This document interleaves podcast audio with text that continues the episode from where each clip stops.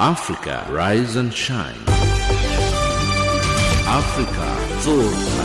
Africa Amka na Ungae.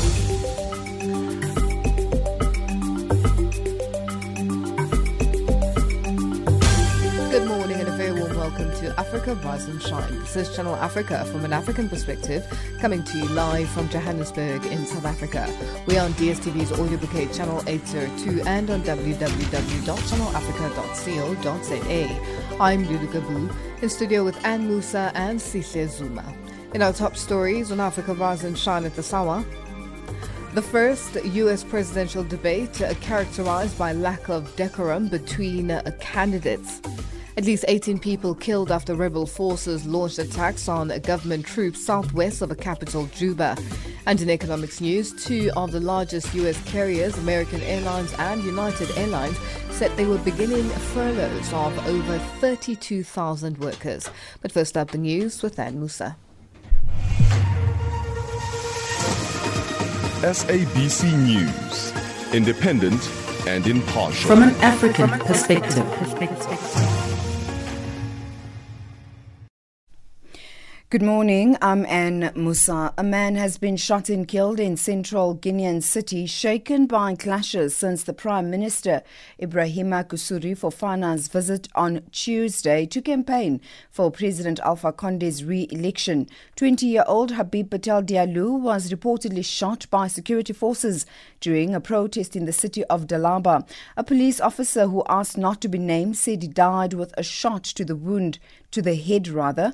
Kenyan authorities have not officially confirmed the death. The latest incident in Dalaba follows dozens of deaths in previously anti-government protests during demonstrations against a third presidential term for Alpha Conde since October last year. The 82-year-old president has pushed through a new constitution in March that allowed him to reset the two-term presidential limit to zero and run again in the October 18th election. South African NGO the Scalabrini's Centre's case, which challenges certain sections of the country's refugee law, is expected to be heard at the High Court in Cape Town today. The organization is challenging the abandonment clauses in the Department of Home Affairs Refugees Amendment Act. Corbin August reports. The Scalabrini Center says it is challenging the constitutionality of certain sections of the Refugee Amendment Act and Regulation 9 of the Refugee Regulations. The organization says these sections of the Refugee Amendment Act and regulations effectively mean that the claim of an asylum seeker in South Africa must be considered abandoned if their asylum seeking visa expires for 30 days or more. The NGO says that without compelling reasons for why an asylum seeker holds an expired permit, these persons will be treated as illegal foreigners and risk facing arrest and deportation. The matter has been set down for two days. South Africa's health department says another 67 people have died from COVID 19 related complications, bringing the total number of deaths to 16,734. The department says a total of 674,339 people have contracted the virus in South Africa. This is an increase of 1,767 from the previous figure. The recovery rate remains at 90%. Lawyers in Algeria have been holding a nationwide strike in protest at what they say is increasing political pressure on the country's judicial system. The two day national strike is in solidarity with lawyers in the capital, Algiers, who started their own stoppage on Sunday. The lawyers say that there have been arbitrary arrests and an effort by the authorities to push through a new constitution.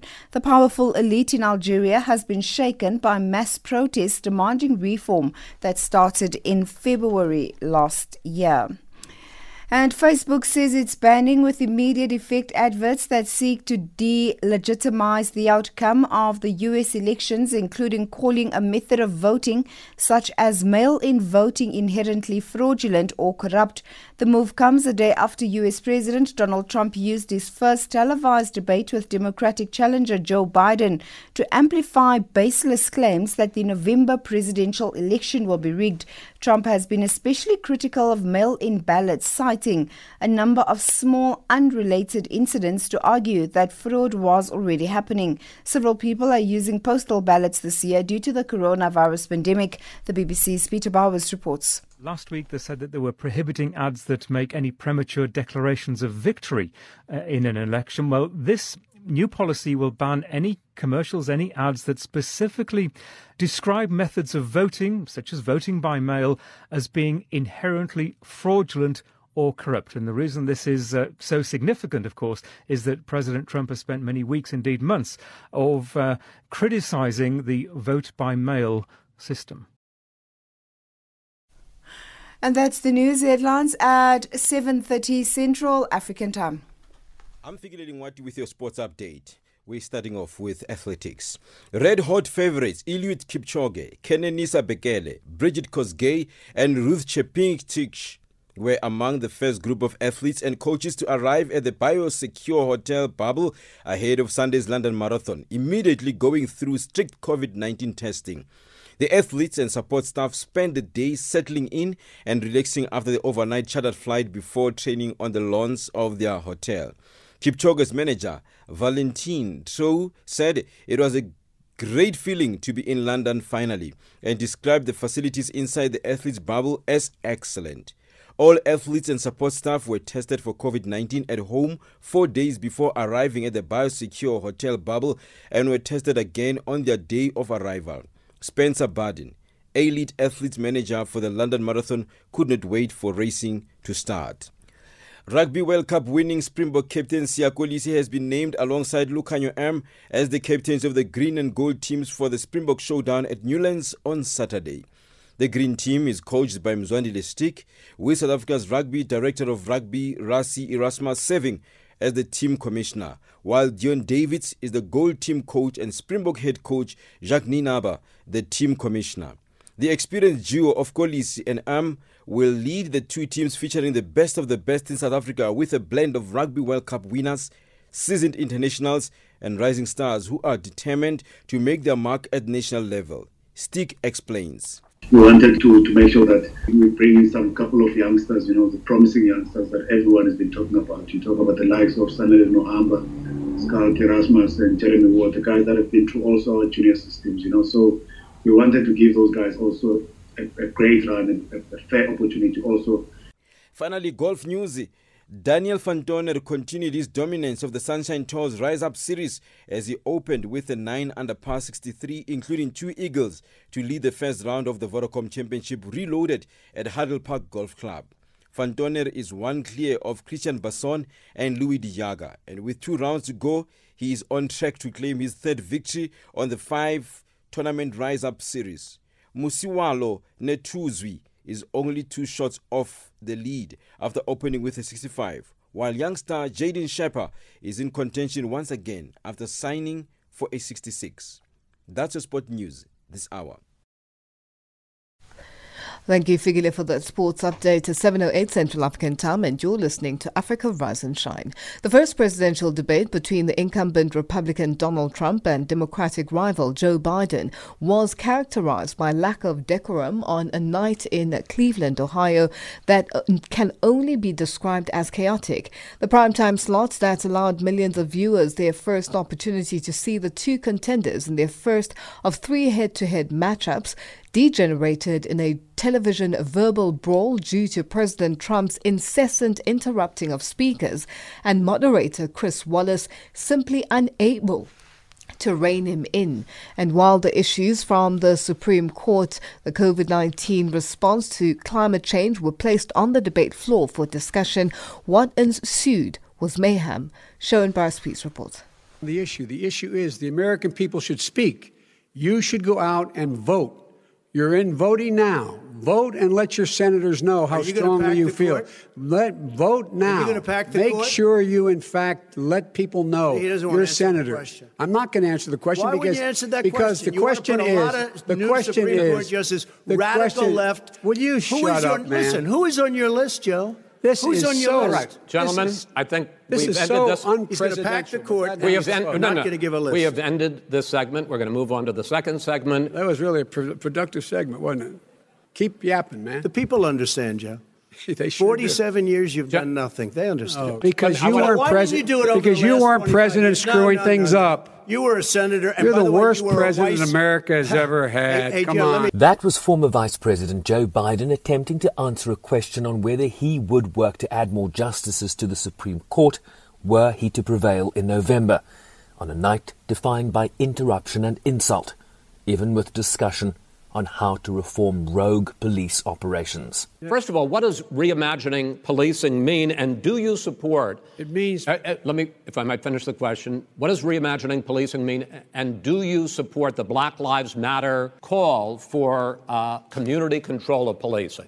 And so we have to be engaged. That's not what they're prevent- talking about, That's- Chris. That's well, not what that- they're talking that's He's talking about defunding the that- police. That is not true. He doesn't have any Well- law Well, you- support. look- he has no law enforcement That's not true. Almost That's nothing. not- At times, the attacks got personal as Trump attacked Biden's children, with the former VP refusing to return the favor, as he attempted but failed to steer the debate towards how to help the American people struggling amidst a deadly pandemic. I did my job and I did it very well. Oh, I did it I'd like to honorably. know who they are. Every well, I'll give you the list I'll of the people who them. testified. No, no, go ahead, sir. Sure, you, you've already fired most of them because they did Some a good job. some people don't do well, a good here's job. The, With you, Go ahead. You get the here's the wait a minute. You get the final word, Mr. well, it's hard to get any word in with this clown. Excuse me. This. Hey, hey, this let me just say to you. No, no, no. I'm No. Mr. President. Three I'm and a half Mr. million, President. Joe. That's Every- such a right that's here. it, Mr. That's President. such a Every great. single one of them lost. This a is not about my family or his family. It's about your family, They the American collect three and a people. half million He doesn't. That's not true. It doesn't want to talk about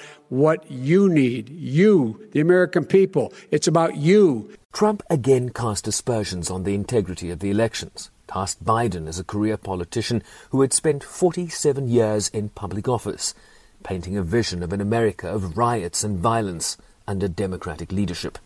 But when asked to condemn white supremacy, Are you willing tonight to condemn white supremacists and militia groups and to say that they need to stand down and not add to the violence in a number of these cities, as we saw in Kenosha and as we've seen in Portland? Sure, Are you I'm prepared to, to, do specifically that, but Do it. Well, I go would ahead, say sir. I would say almost everything I see is from the left wing, not from the right So wing. what are you- what are you- what look- are you saying? I'm, I'm willing to do anything. I want to see Well, peace. then do it, sir. Say it. Do it. Say it. Do you want to call him?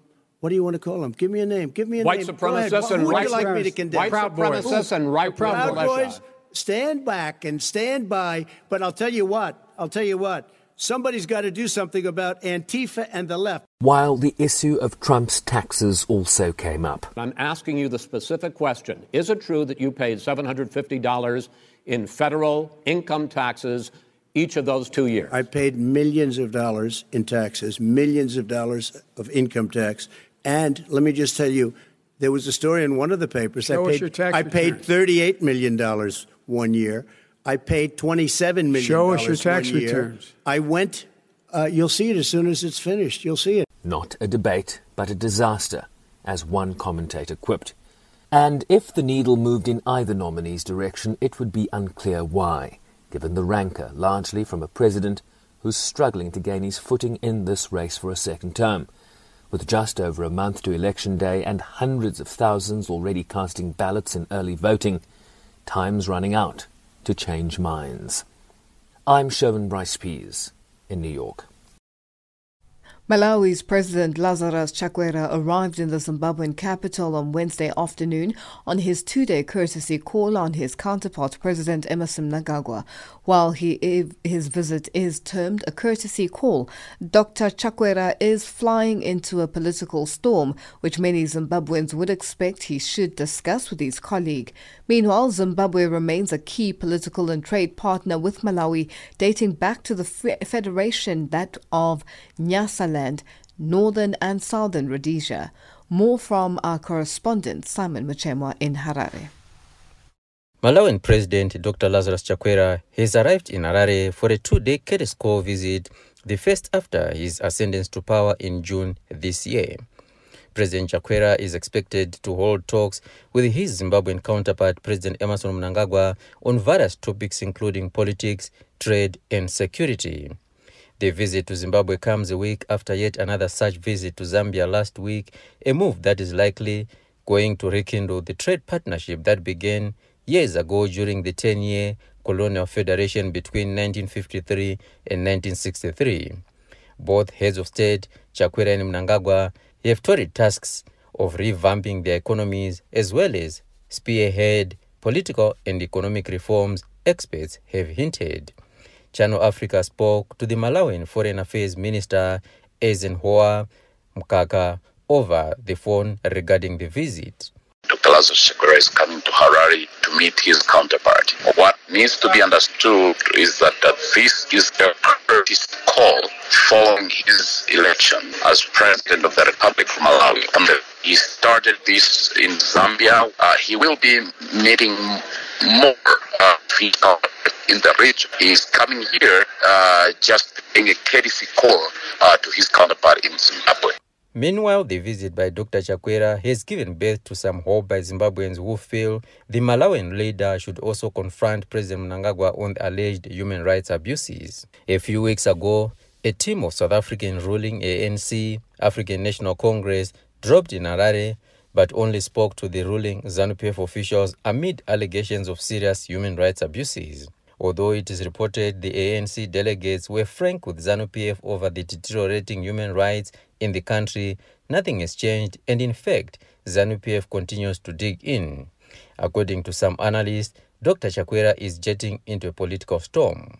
Whilst uh, we uh, reckon the concerns raised, uh, but the platform uh, used, I think, uh, would not be right.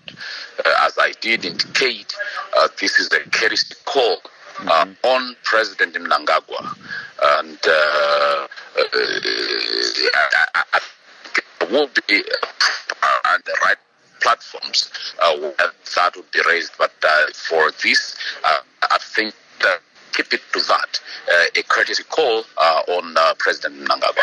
Malawi and Zimbabwe enjoy good relations with a shared history on the social, political, and economic front. Malawi is one of the potential markets that Zimbabwean industries should consider and translate into economic gains by increased trade and economic cooperation. Minister Mkaka implored. You first of all need to look at the, the historical ties that have been there between Malawi and Zimbabwe. Uh, of course, uh, uh, adding Zambia to the equation.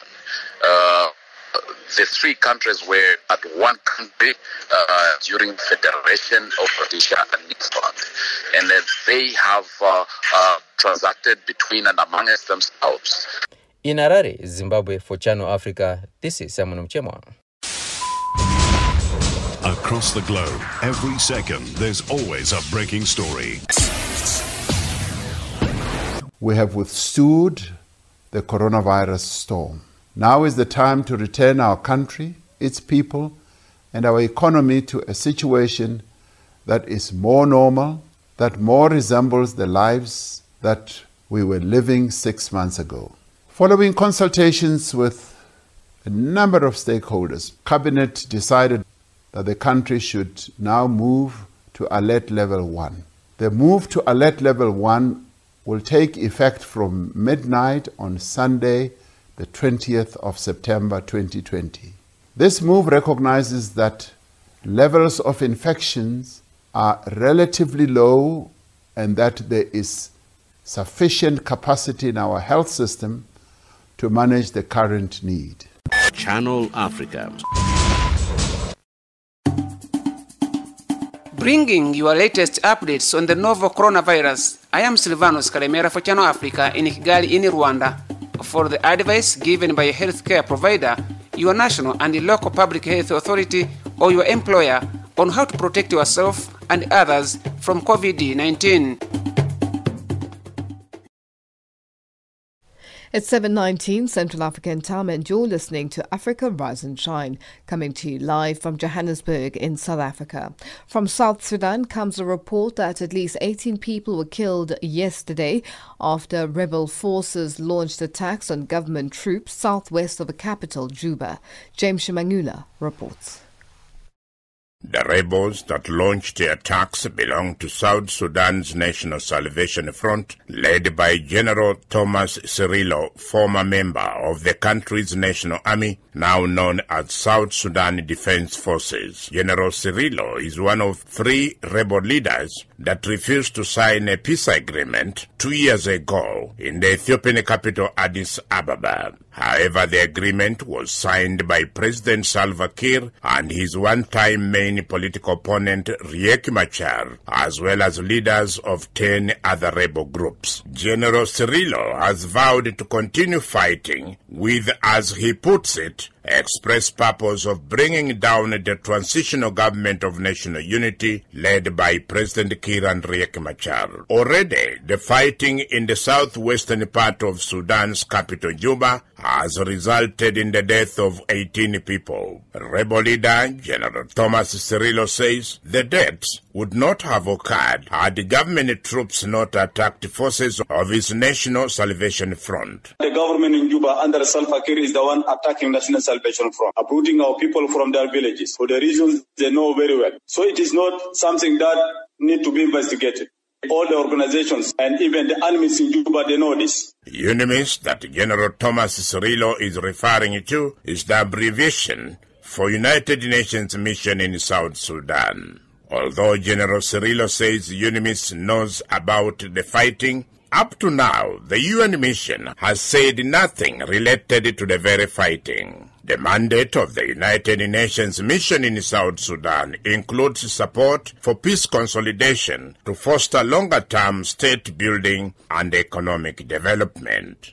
The UN mission also supports the Juba government in exercising its responsibilities for conflict prevention, mitigation, and resolution explaining what his rebel forces, the National Salvation Front, will do now and in the days to come, General Thomas Cirillo said. National Salvation Front is forced into corner to defend itself and the population. We are fighting for the people of South Sudan. We are defending the people of South Sudan. The government started their offensive against our forces that now we are under attack and we are informing our civil population to cease from moving from point to point because of this fighting now against us, because we don't want them to be casualties or these attacks of the government against us, because NAS will be in a position to defend themselves. We don't have a satellite. We are telling the population that they should not be moving at this time of the attacks of the government forces on our position. General Thomas Cirillo says the aim of his rebel forces is to capture South Sudan's capital, Juba. We are mobile forces. When you go in the capital, Juba, in our rural areas, there is no peace. Now South Sudan is collapsing. Our people are fighting themselves everywhere. Even where the President Salva Kiir come from, now the people are killing themselves village against village. So the people must know there is no peace in the country.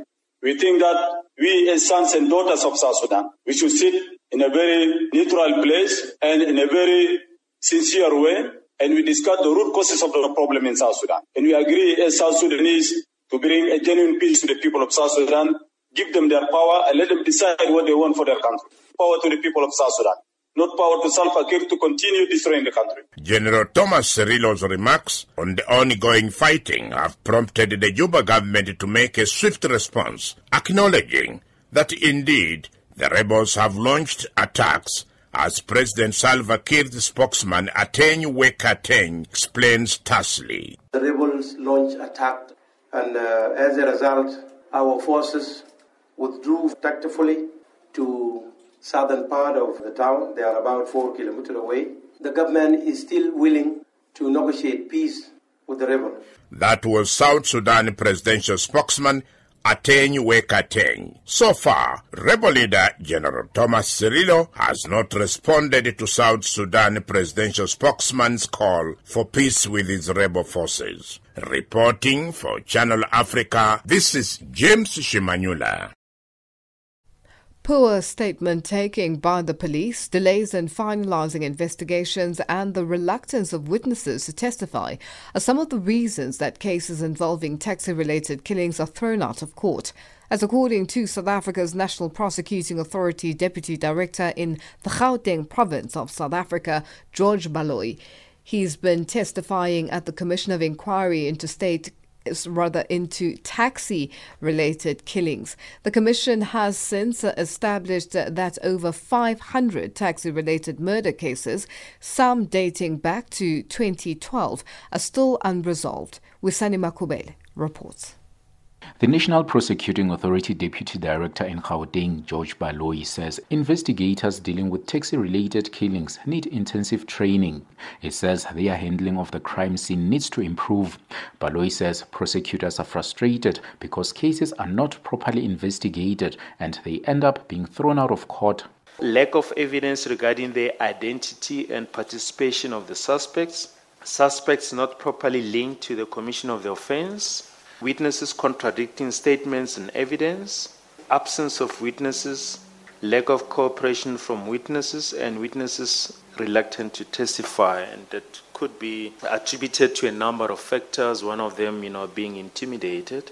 One of the tools available to the investigators is to apply for witness protection. He says as the case drags on, chances of a successful prosecution diminish. Baloyi, however, says in some cases the accused deploy delaying tactics in their legal strategy because they have the financial muscle, knowing that the witnesses may no longer be available by the time the matter goes to court. He, however, says there are instances where investigators seem to deliberately drag their feet during an investigation, leading to numerous postponements. When asked if the prosecuting authority has raised these issues with the police, he answered yes and also made reference to a recent meeting where those concerns were discussed. Various aspects were discussed, and in particular, the delay in the obtaining of uh, you know ballistic reports and, and forensic chemistry reports. So there are various forums where matters of interest are discussed we also have, you know, case flow meetings where various stakeholders are represented, where you know these issues are, you know, are discussed. But just to come back to your question, yes, we do hold uh, meetings with the, you know, with the police at, at regular intervals. Baloyi was also asked to respond to Taxi Association Santaco statements that the justice system or government as a whole does not value the life of a taxi operator, hence hundreds of murder cases remain unresolved. I want respectfully you know, agree with the submission. At our office, we have dedicated capacity to deal with these matters. We put experienced prosecutors to deal with them. In most of the instances, you know, we, where life is lost, you know, the, the matter will be heard in the, you know, in the High Court. And I mean, the fact that the Premier established this commission shows that, you know, um, he views the, the loss of life uh, and, and, and limb, you know, in, in a serious light.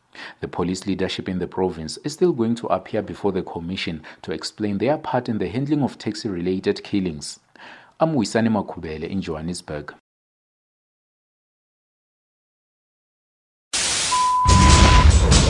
Across the globe, every second, there's always a breaking story. What we want to achieve is a healthy and vibrant economy which can ensure full employment to our people. The government concurs with the views of the Black Economic Empowerment Council report that it is now necessary to make our policies on black economic empowerment more explicit.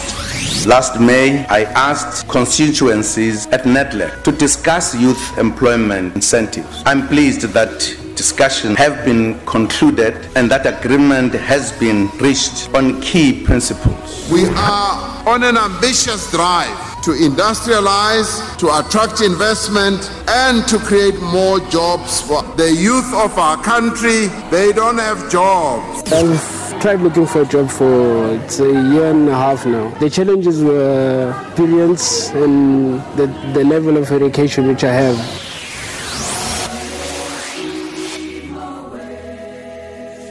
Channel Africa. It's 7.29 Central African time and you're listening to Africa Rise and Shine. Our headlines up next with Ann Musa. SABC News. Independent and impartial. From an African perspective.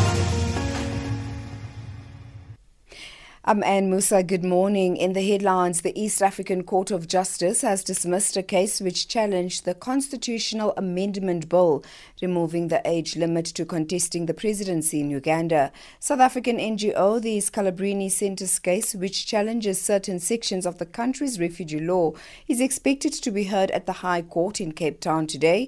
And the charity Save the Children has warned that measures to deal with the coronavirus pandemic could lead to the biggest increase in child marriage in 25 years. Those are the stories making headlines. SABC News, independent and impartial. From an African perspective.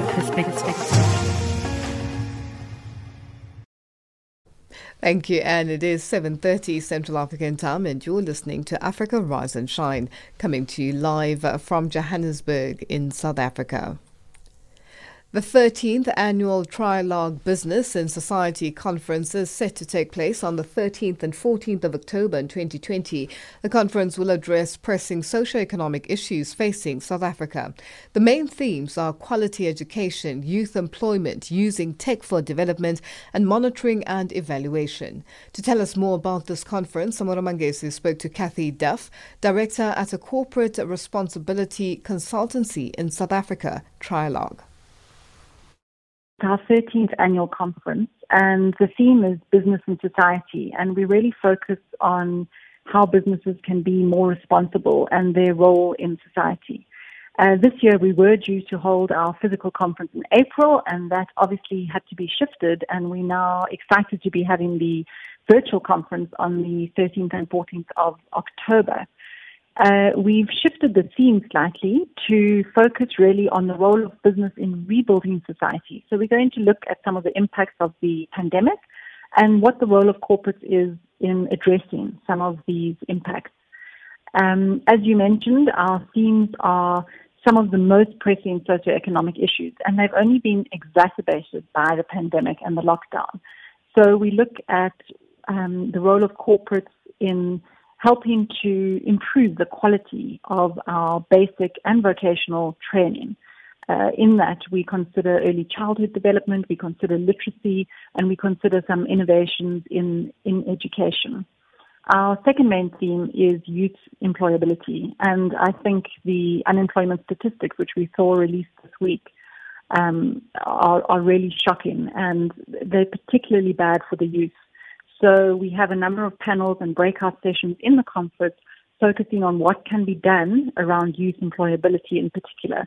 We look at, again, some innovative programs. We look at skills development. We look at vocational education. The third most topic, and again, one that was exacerbated during the pandemic, is the role of ICT, so the role of technology in development. And I think we've all become so much more reliant on technology, uh, and yet you know, one of the sessions in the conference is actually a debate looking at is um, is technology deepening the social divide and inequality, or is it actually lessening it and helping the situation? So we're having that debate. We're looking at how te- technology can help address some of the issues and, and what the role of corporates in doing that is. Now, the conference will take place virtually this year. What can people expect from this year's different event? So it's it's offered up a lot of new opportunities. Um, obviously, we've changed the format, so the individual sessions are shorter. So we have some really exciting keynote speakers lined up. It's enabled us to get not only local um, lead thinkers, but also to get international speakers involved. So one of our keynotes is Dr. Mamphela Ramphele, and she'll be speaking about um, how corporates can help to strengthen uh, South Africa's socio-political and economic conditions we also have um, a speaker from the US, Stephanie Kimo, who's going to be dealing with the issue of what she calls de- um, decolonizing development and speaking about how we can make development programs much more inclusive and diverse and um, collaborative. Uh, we've got a keynote speaker, Nomfundo Mogapi, from the Center for the Study of Violence and Reconciliation, who, who really talks about how development programs can't work unless we address the woundedness that exists in our society and the trauma.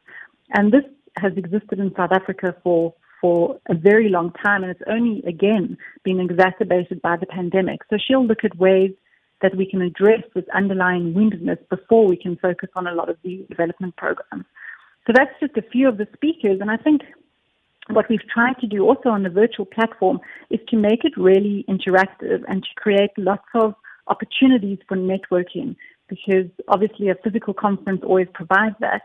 So we, we're using a platform where you can set up meetings with other delegates and speakers.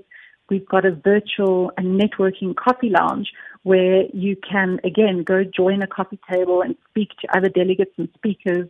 There's messaging facilities in all of the live events and um, content sessions. There's the opportunity to ask questions.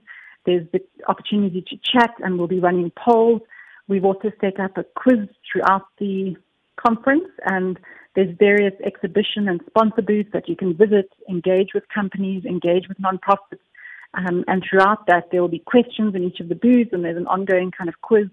So we've really worked to make it interactive and to give delegates the, the, opportunity to network with other delegates and with speakers. Right, and over 300 virtual delegates have registered to date, including participants from Malawi, Kenya, and Zimbabwe. Um, talk us through the keynote presentations, you know, that that that will take place that people can look forward to. I, you did mention the likes of Mamphela Ramphele, but is there anybody else that is um, worth noting?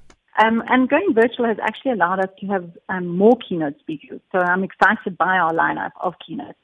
Uh, we also have Busisiwe Mavuso, who's the chief executive of Business Leadership South Africa. And I think she, you know, she's had a big role and been very vocal again on how to rebuild South Africa. What is the role of companies in that? And what are the lessons that we can take from COVID-19? I think we've seen a lot more collaboration between business, civil society, um, government. You know, how can this be taken forward? So that's one of the keynotes that I'm looking forward to. We also have Martin Kingston, who's the chairman of Rothschild and Co. and also um, on the steering committee of Business for South Africa, which was a collaborative initiative put up, uh, put together specifically to address COVID-19 and the issues that, that arose because of it. So he'll be talking about how to rebuild and how to do this through collaboration. So we've got an exciting lineup of keynotes. And then we've also got uh, lots of panels where we have experts in specific fields. So again, in education, in youth employability, in ICT for development, in monitoring and evaluation. Um, you know, we've got uh, over 50 speakers uh, who will be participating in panels, um, keynotes, and in breakaway sessions. Um, so, yeah, many good speakers to engage with. That was Kathy Duff, Director at a Corporate Responsibility Consultancy in South Africa, Trialogue, speaking to Samora Mangesi. WHO recommends 30 minutes of physical activity a day for adults and one hour a day for children. If your local or national guidelines allow it, go outside for a walk, a run or a ride and keep a safe distance from others. If you can't leave the house, find an exercise video online, dance to music, do some yoga, or walk up and down the stairs. Avoid touching your eyes, nose, and mouth to slow the spread of the coronavirus. For more information on the coronavirus, visit the World Health Organization site at www.who.int.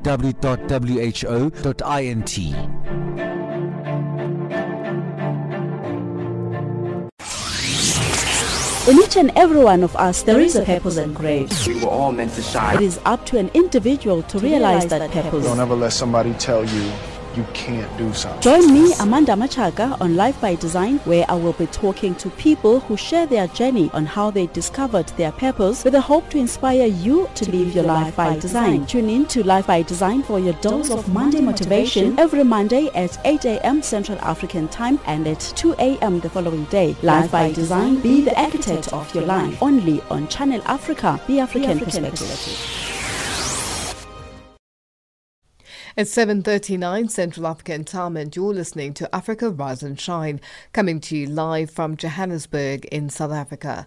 Not even a seatbelt in both the Rand US dollar exchange rate and international oil prices could take the shine off the good news, which is that all grades of fuel will be cheaper in October for South African motorists. This is according to the Automobile Association. Now, based on current data, petrol is set to drop by 24 cents for 93 unleaded and uh, 33 cents for 95 unleaded, while diesel will be down by around 93 cents and illuminating paraffin by 78 cents. Spokesperson at AA, Leighton Beard, spoke to Samora Mangesi about the decrease. I think we were expecting it. I think towards the middle of September, we already indicated that the data was predicting a decrease. Um, and I think even at this stage, we, we do need to make clear that this is a forecast from the AA. The official figures still need to come from government.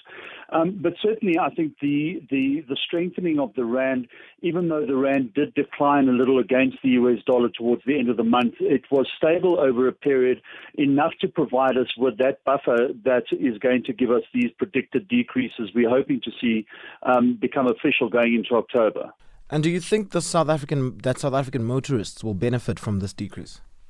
I think absolutely. You know, when, when we see a decrease in the fuel prices, specifically in the diesel price, it's always good news for consumers. And I say specifically in the diesel price because diesel is one of those fuels that's used extensively in the agricultural sector, in the manufacturing sector. Uh, and when that price comes down or stays stable, it means that the input costs of the manufacturers and the producers and the farmers doesn't increase at the same time. And that doesn't, uh, and that means that they don't have to recoup those costs by passing anything on to consumers. So that is certainly good news. And then I think the immediate benefit, obviously, is that consumers will be able to save a little uh, immediately at the pumps. And that's always good news for consumers. And uh, do you think this drop will be sustained in the coming months? Yeah, that's the $64 million question, actually, because I think the problem that we've got is that, um, you know, the two main factors that determine the fuel price are the Rand US dollar exchange rate and international petroleum prices. And we've seen over the last few months, in fact, we've seen for a long period of time that both of those are extremely volatile at the moment. So the one week you have a price for oil which is at $60 a barrel, the next it's at $42 a barrel. So that's a volatile commodity. And to peg it at a specific rate, uh, especially for a week, is very difficult, let alone a month. And then certainly the Rand US dollar exchange rate is equally volatile. Um, we've seen this month, uh, this week, in fact, it's gone from 17 Rand 15 to its current of around 16 Rand 90. So the moves are quite significant, and to, to peg a price um, going forward, uh, you know, by a week is difficult, let alone going forward a couple of weeks. Obviously, there are concerns about international petroleum prices. If that picture changes, then unfortunately the outlook could be negative. But I think for the moment, we'll just focus on the fact that we are expecting a decrease in October, and I think that is, is news to be welcomed by all consumers. And that was Leighton Beard, spokesperson for AA, speaking to Samora Mangesi. The global narrative since the emergence of the coronavirus has been the promotion of global cooperation and m- multilateralism. Week after week, world leaders have been delivering messages with the same theme. We cannot successfully fight COVID 19 if we do not work together. The same goes for saving our planet. The same vigor in political will is needed for environmental issues. On Wednesday, the United Nations held for the first time a high level summit on biodiversity with heads of states a crucial meeting as uh, scientists have proved that uh, continued biodiversity loss increases the risk of zoonotic diseases in humans, the coronavirus being a case in point. Noma Bolani, Valdes report. What do we need to make the case for biodiversity loud and clear. Figures? For years, scientists have provided us with the most striking figures of species, at risk of disappearing. But it was not enough. Pictures? For years, photographers and documentary makers have provided us with moving and breathtaking visuals of species at risk of disappearing. A pertinent question by the European Commission President Ursula von der Leyen. It's a question world leaders have failed to answer adequately. A mere two weeks ago, a damning United Nations report revealed that the biodiversity targets for 2020 will not be met. The world is losing significant amounts of land and species. Water and air pollution has worsened, UN Secretary General Antonio Guterres. Much greater ambition is needed, not just from governments, but from all actors in society. Let me be clear degradation of nature is not purely an environmental issue, it spans economics, health, social justice, and human rights. Neglecting our precious resources can exacerbate geopolitical tensions and conflicts. Yet, too often, environmental health is overlooked or downplayed by other government sectors. Malawian President Lazarus Chakwera called on the global north to increase investments and funding for the global biodiversity management. He was speaking on behalf of the group, the least developed countries. Sustainable Development Goal Target 15A emphasizes mobilization and significant increase of financial resources from all sources to conserve and sustain biodiversity. Yet, biodiversity related funding has stagnated in many countries. The biodiversity financing gap in 2019 stood at between 598 billion US dollars and 824 billion US dollars. The UN Convention on Biodiversity, CBD COP15, was supposed to take place this year to set a new framework that the world would work towards. That meeting has been postponed to next year in Kunming, China. UN General Assembly President Volkan Bozkır says CBD COP15 needs to elevate biodiversity as a global priority. COP15 and Kunming must do for biodiversity what COP21 in Paris did for climate change. It must elevate the discourse to the mainstream and place it firmly on the political agenda. It must help ensure that biodiversity and ecosystem management are core to sustainable development. It must provide a platform to private sector to invest in the protection and promotion of biodiversity, not in its elimination. Meanwhile, South Africa has committed to working with the UN Environment Programme to ensure the protection of biodiversity as well as the restoration of the losses. President Cyril Ramaphosa.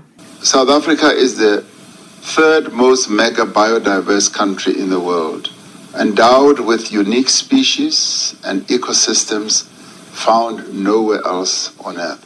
As a signatory to the Convention on Biological Diversity, we are working to conserve our biodiversity, promote its sustainable use, and ensure the benefits of the commercial use of genetic resources are fairly distributed.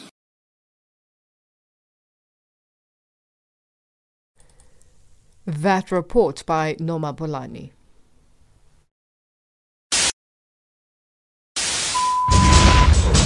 Across the globe, every second, there's always a breaking story. What we want to achieve is a healthy and vibrant economy which can ensure full employment to our people. The government concurs with the views of the Black Economic Empowerment Council report that it is now necessary to make our policies on black economic empowerment more explicit.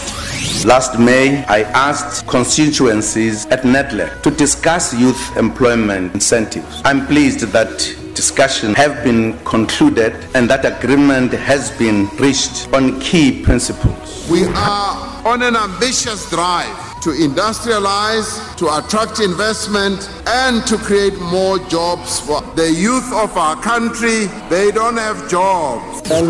I've tried looking for a job for it's a year and a half now. The challenges were experience and the, the level of education which I have.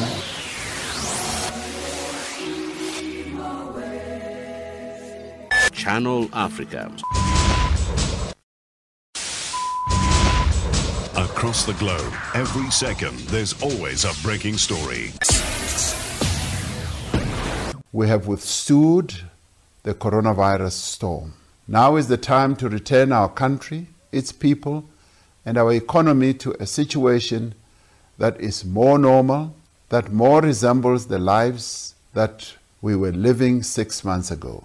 Following consultations with a number of stakeholders. Cabinet decided that the country should now move to alert level 1. The move to alert level 1 will take effect from midnight on Sunday, the 20th of September 2020. This move recognizes that levels of infections are relatively low and that there is sufficient capacity in our health system to manage the current need. Channel Africa. It's 7.50 Central African time and you're listening to Africa Rise and Shine. Our economics update up next with Sihle Zuma.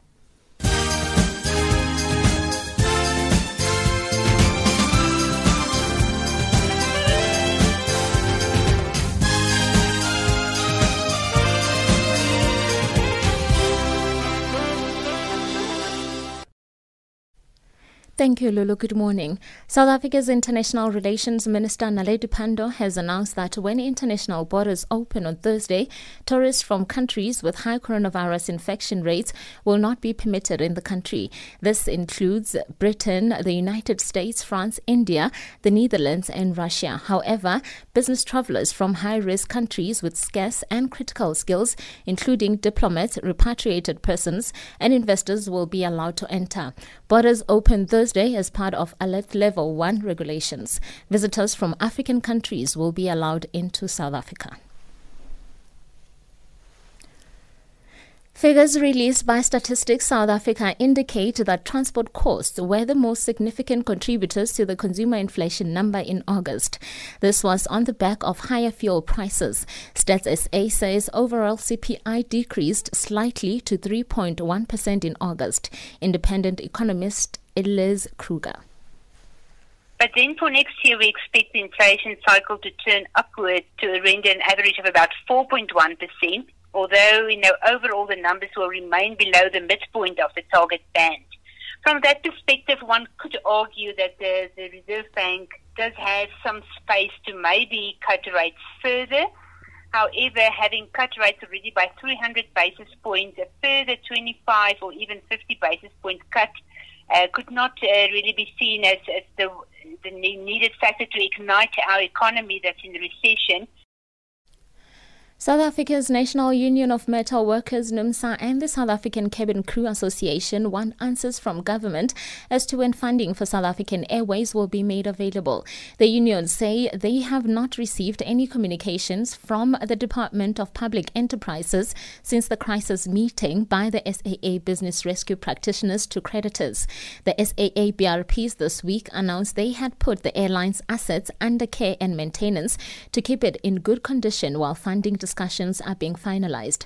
Unions are, demand, are demanding answers. NUMSA spokesperson Phakamile Hlubi The most crucial question that I think that has to be asked at this point, Treasury and DPE can answer, is where is the funding for the business rescue plan for SAA? Where is it? We were assured and promised by the BRPs at the creditors meeting which took place the last time that this money would be made available. And it is quite disgraceful that neither Treasury nor DPE has still answered that question. This leaves workers and their families and their lives in the balance. Two of the largest U.S. carriers, American Airlines and United Airlines, said they were beginning furloughs of over 32,000 workers on Thursday as hopes faded for a last minute bailout from Washington. However, in a memo released on Wednesday, both airlines told employees that they stood ready to reverse the furloughs, which affect about 13% of their workforces before the pandemic, if a deal was reached. Tens of thousands of other employees at those airlines and other, including Delta Airlines, Airlines and Southwest Airlines have accepted buyouts or leaves of absence aimed at reducing headcounts as carriers battle a health crisis that has appended the global travel industry. And a key central bank survey showed Japanese business sentiments improved in July to September from 11 year low hit three months ago in a sign the economy is gradually emerging from the devastating hit from the coronavirus pandemic. But factory activity remained shaky and corporate capital expenditure plans were at their weakest since the 2009 global financial crisis, underscoring the challenge of pulling the world's third largest economy sustainably out of its slump. However, data offers some hope for new Prime Minister Yoshihide Suga's efforts to achieve an economic revival from the crisis and pave the way for hosting the next year's Tokyo Olympic Games. For financial indicators, the US dollar is trading at 382.75 Nigerian naira, 1150 Botswana pula, 107.49 Kenyan shilling, and 1997 Zambian kwacha. In BRICS currencies, one US dollar is trading at 564 Brazilian real, 79.08 Russian ruble, 73.68 Indian rupee, 681 Chinese yuan, and at 16.99 South African rand. The US dollar is also trading at 77 pence to the British pound and 85 cents to the euro. Looking at commodities, gold is is trading at $1,883 and platinum at $868 per ounce. And the price of Brent crude oil is at $40.50 a barrel. For Channel Africa News, I'm Nosihle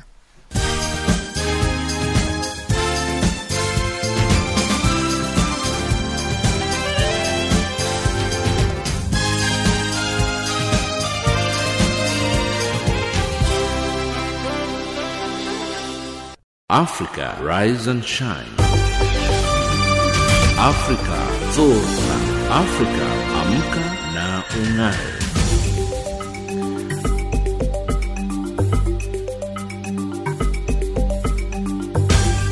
It wraps up Africa Rise and Shine today. For myself, Lulu Gabu, producer Leander Maume, technical producer Wiseman Manglele, and the rest of the team, thank you for joining us.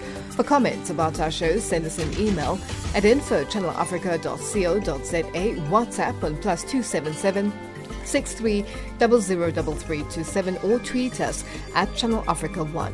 On taking us to the top of the hour for the news is Beautiful Onyinye by P Square featuring Rick Ross. Goodbye and keep safe. P Square, P Square, P Square. Konvict Muzik. Maybach music. Yeah, yeah, yeah. Yeah, yeah. Yeah, yeah, yeah. Yeah, yeah. Yeah.